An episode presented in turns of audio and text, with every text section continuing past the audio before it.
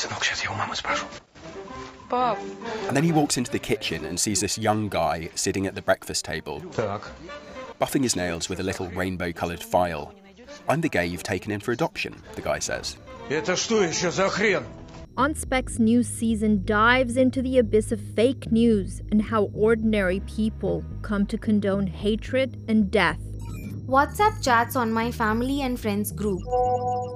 Pass on information about wars, economy, benefits of cow urine, but nothing is verified.